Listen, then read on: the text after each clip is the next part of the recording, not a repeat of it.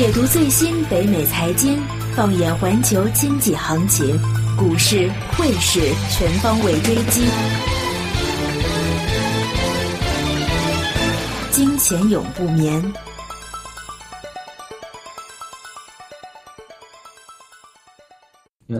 OK，第二节的金钱永不眠节目。那我们现在啊，第二节说说第一节的那个波动指数，因为波动指数的话，自从有了这个东西出来，过去几年的话，就有一个相类似的产品出来了。那其实三类它最终最主要的话，有一个叫做 ETN 啊，一它是一个呃 note note 应该叫做呃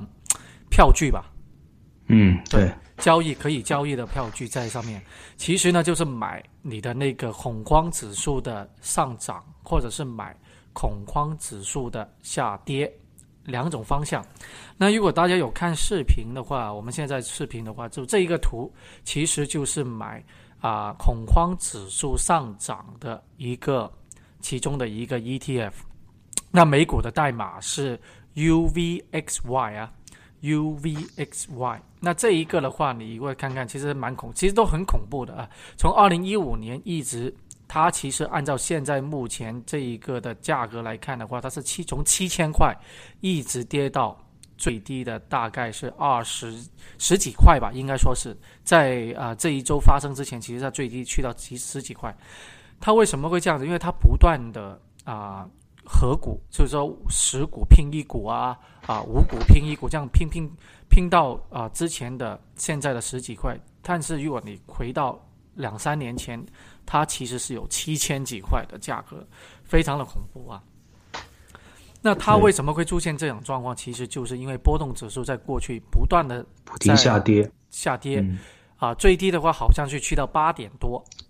对，嗯，破了九啊。对，但如果打个比方，如果我这一周的交易都是啊非常的平稳，没有什么太大的东西的话，那波动指数还是八或者九这样子。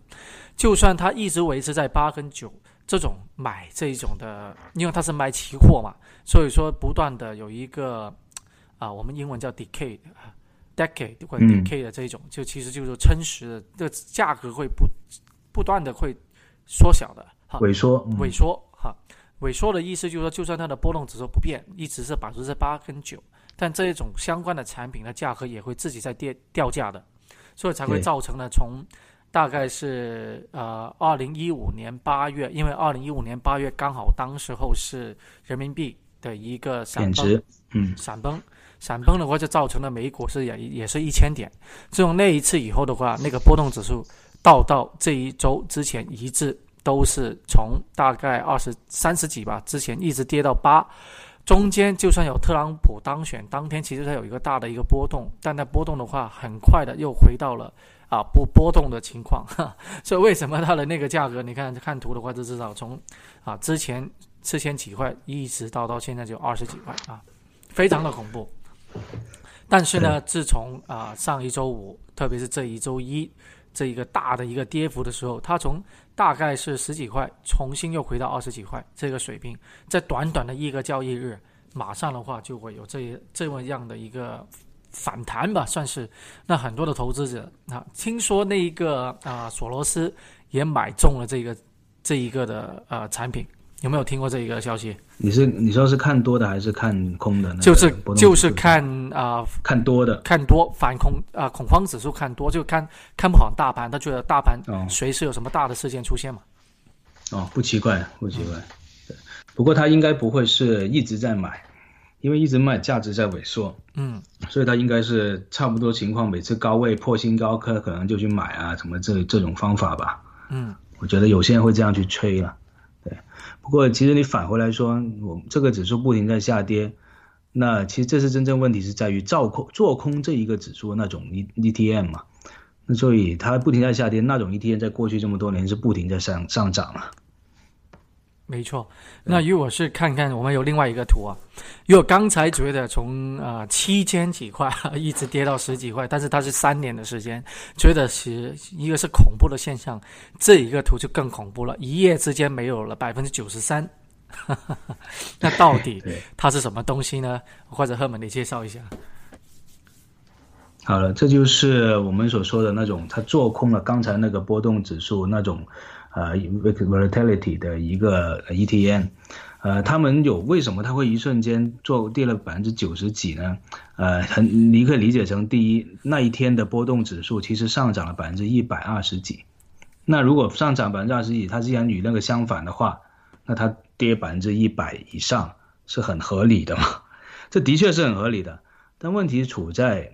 嗯，他这个这种这个 ETN 在他发那个招股说明书，他们就说明了，如果他们当天因为 volatility 上涨百分之一百，它跌百分之一百的时候，他就要去强制的把他们手上的 holding，他们手上的那些期货要去平仓。那他们手上的期货其实就是我刚才说的做空了二月跟三月份的那一堆呃 volatility 的期货。那他们平仓的时候，自然就从市场上买还回来。那买。回来的情况，那自然就，而且是几，而且不是一张一张买，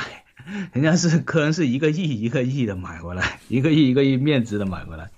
那自然就把刚才我们说到那种一直在说的那种人踩人的情况就发生了，他拼命冲的不要命的在市场上，电脑啊程序不要命的在市场上把那个期货平仓到买回来平仓买回来平仓，那自然就导致了那个指数波论指数的期货价格继续往上冲，那自然也意思就是说。这个我们刚才说 implied volatility 就是隐含波动指数也是跟着往上冲，所以又导致了连锁反应的恐慌，就说来说去其实就是一个死循环。嗯，那它的交易的话，其实有一呃有多少时间是停牌的？好像是有大概两到三个小时。第二天的，其实我们应该要从啊。它的价格方面来看呢，那 XIV 我们指数的话有两个指数，一个叫 XIV，两个股票，一个 XIV，一个叫做它是 VIX 的反过来就 XIV，对，还有另外一个就是 SVX，SVSUSVXY，好，这是反过来，对，跟刚才 UVXY 是反过来啊，因为 S 的话就叫做 short，就是做空，那 U 的话，通常指 up up 就是看涨哈，这所以说为什么它？这一只看跌的话，就是 SVXY。其实无论是 XIV 或者是 XVXY，在周一的时候大盘一千多点，其实它才跌从一百三十块左右吧，跌到七十几块哈。看对，没有说这就是问题了啊，没有说真的是很恐怖啊哈。其实虽然是还蛮恐怖，但没有去到百分之九十三这么恐怖。恐怖是在它收盘以后。收盘以后这一下才是很难理解，什么叫收盘以后呢？啊，其实就是我们啊，场外交易。对，美国交易时间是到下午四点，就东岸时间的四点钟。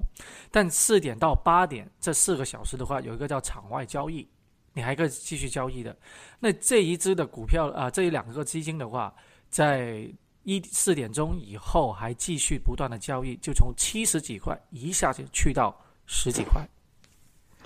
对，因为呃，这因为我们解释一下金融市场，毕竟我们在日常交易时间交易的人，我们叫做 broker 嘛，是吧？我们是代理商、中间商来做交易，帮那些客人做交易。无论客人用哪个平台，他其实都是通过一个中间商在做交易。但是在场外交易，有一种人叫 dealer，他们这种人呢，他们手上拿的货是，他们是自己手上有货的，他不是说只赚一个中间商的一个手续费。他们自己手上有很多这种货，也拿这种货，但是他们也是通过一方面也卖卖买卖给客人，一方面自己也去做交易来赚钱。就美国的很多的对冲基金，很多的呃这些基金公司，他们都会有这样的部门，投资的银行都有这样部门是做 dealer 的这种生意的。然后他们在场外就可以有权利在场外场外去交易。那当他场外交易之后，价格就要报到场外交易那个交易所的价格上，那所以你就看得到场外交易之后数。那个价格就拼命往下跌，可以场外之后再跌了百分之七十，等于，所以真的是没办法。我们一般投资者就完全没办法，因为我们不是低了，我也没有控制场外交易那一个价格，对，所以只能看着它往上跌。我有我认识人是在，因为你刚才说 XVSY 是从一百三十块钱跌到七十块钱，我认识人是在最后一分钟收市前最后一分钟七十几块钱，七十二块钱买入了 XVSY，但第二天第二天醒来只剩下十二块钱。对，就是这个效果，就是这个效果。因为抓反弹，我们通常有一个术语说，抓反弹就等于你要抓一个飞出去的飞刀嘛，你接的好就是抓飞刀，就是抓的好的话，也是满手都会有血。对，这个刚满手完，就手指都手都砍了一半了，这个是，对吧？刀飞的实在太快。现在这一只呃，两个做空啊波呃恐慌指数的这个基金，其实现在也算稳定下来，大概保持在啊十块钱左右啊。但我有一个问题想问问赫们，我们或者我们讨论一下，你觉得这一只啊，如果万一又有额外又一千点，又几百点波动指数又继续的，因为现在波动指数大概是三十左右啊，又又回到周一或者周四的四十几到五十这样的水平，你觉得这个啊做空恐慌指数的基金还会像上一次这样子有这么大的一个暴跌吗？完全有可能。因为如果理论上它是可以跌百分之一百嘛，那如果是这样的话，那它如果像昨天上周的那种情况再发生，如果它的仓位还是很多，它必须又在市场上要去做那种加速操作、扭曲操作，就是连而且它量很大的话，又能够主导市场的话，主导到 volatility 的那个 future 的那个 market 的 price 的话，那它真的又会造成那种效果。不过我现在发现的一个规律就是一个情况。因为在礼拜一的时候，我我没有看 XVSY，好像我也，但我看的是 XVSY，我没有看 XIV，他手上的 holding 的 position，当时大概有大概一个多 B 脸的价格的期货，总共啊二月跟三月的期货有一个多 B 脸，据说 XIX XIV 就另外一个瑞信的那一个更大那一个，据说有差不多五个 B 脸手上的 position 那个期货，但是到了第二天。呃，SVSY 只剩下原来的五分之一，只剩下大概两百多个 million 的期货的 position，所以他们其实，在那几天礼拜一场外交易还有各种情况下，他们手上的确所谓他们所谓的那种加速操作，就是把他们手上货尽快的平仓掉，一下子一瞬间竟然平仓掉了百分之八十，然后另外那个也是，那根据这几天后来再看回来的市场 SVSY，他手上的 holding 其实也没有超过，再也没有超过五个亿了。他没有超过一个 B 脸，连半半个 B 脸都没有，只有五个亿了。所以说，既然大家都知道这种情况下无可避免的再次发生，我觉得很多呃大的基金、大的投资者，就我们说那些比较大的庄家，你可以用中国投资者的话，就是说，他们可能就不会再用这种手段去做空，因为这个这不是一个 free lunch 了已经，而且风险巨大，而且他们甚至有些基金在那一瞬间可能都少了百分之一七八十的的的投资少了。所以他们可能有些基金就没有再去，不会再用这个 vehicle 这个方法去做空指数了，波动指数了。那所以他们的影响力可能就会下降，那就不会再也不会发生我们刚才说的那一种连锁反应式的爆炸。除非有一天大家忘了今天这个事情，又去疯狂的做买这种 ETN 去做空波动指数，又发生故故事就重演一次，那是另外一回事。但是目前看到，可能大家对这种东西的。态度比较审慎很多了，已经。其实这一次，我觉得为下一波的呃大行情危机做了一个很好的预言。嗯，那为什么这样说呢？我是引用了索罗斯啊，不是索罗斯，是罗杰斯啊啊，一定要分清啊，索罗斯跟罗杰斯。对，Jimmy Rogers。对，要分也想分清楚，想听他们两个不同，可以可以去看我们之前的节目啊。那罗杰斯说，这一次应该是一个大的调整。因为这是一个正常的调整，过去这么多年没有什么一个大的明显的回调，那但是呢，啊，更大的危机应该有机会在明年或者后年发生，这是他说的啊，罗杰斯说的。那他的理由就是说，因为下一次有机会啊，是有史以来最坏的一次股灾，最坏的一次行情。那这个有引发点他没说，但是我应该都猜到了，他意思是说债券市场。嗯啊，因为债券市场的牛市已经三十多年了，结束了啊。从我们现在呃接触到的各大投资者也好，或者所有的公呃所有正常的金融的从事人员啊，或者是投资者都好，基本上都是从这个牛市都是经历过这个牛市，所以大家都说啊，有什么问题我们就把那个啊股票的钱就转去债券吧啊，买债券就没差。都是这种，哈，但是呃，我个人觉得，如果是牛市的最后最尾端的话，那种资金流动不是，我个人觉得啊，不是，不是那种股票的市场的那个资金转向债券，而是从那种从来不做投资，全部是做定存、做 GIC、做定存的客人把钱拿出来要买股票，那个才是是最恐怖。但是我最近这两周是有发生过啊，有一些从来没有做过投资的，他觉得涨了这么多，跌了这么多，觉得考虑想要小试牛刀，所以我觉得牛三哈哈应该开始进来。继续的，还是有的玩。是所以说，一句总结，这个不是啊股灾，也没觉得熊市要出现，啊，只是一个调整，只是这个调整来的比较急啊，就就是因为电脑盘程序交程序化交易的这种在里面在啊导致了。那你觉得认不认同？或者你有什么想法？对于整个市场？呃，我认同，就是说牛三之前的这一波调整的，的确是。其实牛三之前，往往牛七、三七之前都会有一个调整，就是让，就像你说的，让那些一直呃想进场的人，呃从来不进场的人，他们以为有一个进场的机会，于是把过去所有的钱也放了进来。其实你看过去整个美国，它的存款是很多。过去这零八年之后，美国人。好像改了很多习惯，其中有一点，他们开始有一些存款，现在好像有相当于 GDP，呃一一两倍的存款放在他们的银行里面，就定存，cash 定存或者 GIC 定存，根本没有动。那经过，尤其去年川普之后，市场冲得太快，这些人都是零八年经过零八年的人，他们肯定觉得哇，冲得这么快，我肯定不要进啊，说不定随时也会垮掉啊，所以他们可能都不敢在过去这个时候进来。那这一次一调整，呃，不光是说股指指数会调整，连那个他们那个市盈率都从当时市盈率冲到十九，现在都回到了十七、十六、十七了，又回到了正常的所谓的正常的市盈率了。那这样的话，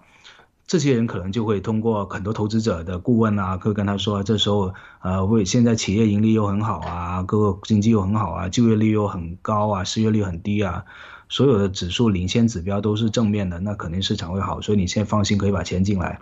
但我不是说他们一放进来，今年马上咵一下就会出现一个大的牛红牛熊扭转熊，不会。但是经济总会有循环嘛。如果美国经济真的持续向好的话，中央银行的加加大的力度，呃加息，冷却他们那个成本劳动力成本的上升，冷却经济的话，那最终会导致一个呃牛熊会转势的。所以我不能说是今年，我甚至看不到今年。本来如果没有发生这一个礼拜的黑色一周，我是觉得今年可能走到六月份之前，可能就会出现一个转势的情况。但是现在出现了这一次这一波的话，把所有的价值又重新调整了一下。对，应该是会走到明年。对，对。走到明年的话，要看看，我都觉得同意的。但是呢，对呃，未来未来这几周或者这两周吧，应该是比较重要的一个时间。对，关键。那首先第一个，大盘一定要站稳，不要真的就出现了一个恐慌性的继续的抛售，这是非常重要。那第二个的话，就是说一些啊，特别是三月初将会有呃联邦储备局。就继续的有一些的会议出来，三月中吧，啊，所以说当那时候应该是新任的联邦储备局财长将会第一次的走马上任，也会有开一个会议啊，因为耶伦已经是正式的下啊退下野了，嗯，对，下野退退休吧，然后这一个人的话是川普的人上台的，嗯，川普指川普呃点名的，对，当然大家都在赌啊。他到底能够做多久？因为他 很多川普的呃点就是点选都被炒掉，都很快就被炒掉，所以这一个到底有多久都不知道啊。因为财长是一个非常非常重要的一个因素啊。那嗯，其实我们有呃一直都想说比特币的啊，但啊，其实我们之前有尝试过录音，只是那一个录音是啊失败了。当时候录音的话，比特币是一万四千块，当时我们就看空的，那结果真的是，但是我们就不再说了，因为感觉有点像事后的感觉。但是我们之前是真的是录了那个节目，然后的话是说比特币真的会啊，不可能有这么一直的这样子高，肯定会有一个大跌、大幅的跌动。那刚刚在时间点也非常吻合这一次这一波的一个美股的一个大跌。那确实确实在呃，我个人是出乎我的想象，是为什么他们的紧密性现在是非常的呃紧密了，应该是这样子说，联动性越来越明显啊。对，就是 correlation 至少是越来越一致了，对，高了又高了很多。那我们对相关性高这一期的节目差不多，那下一期我其实想说一个最近在过去一年非常火爆的一个啊、在投资界或者在啊、startup company 就是 IT 方面的一个非常大的一个热话题，就是区块链 blockchain。同时要说这个叫 ICO。嗯 ICO 就是哦，啊我们有做股票发行，就在做 IPO 那发行一个虚拟货币，一个加密货币，区块链货币就叫做 ICO，、因为这个也也有的炒。好，那我们下期的节目好继续，好的好的，拜拜，他们。拜拜，台长再见。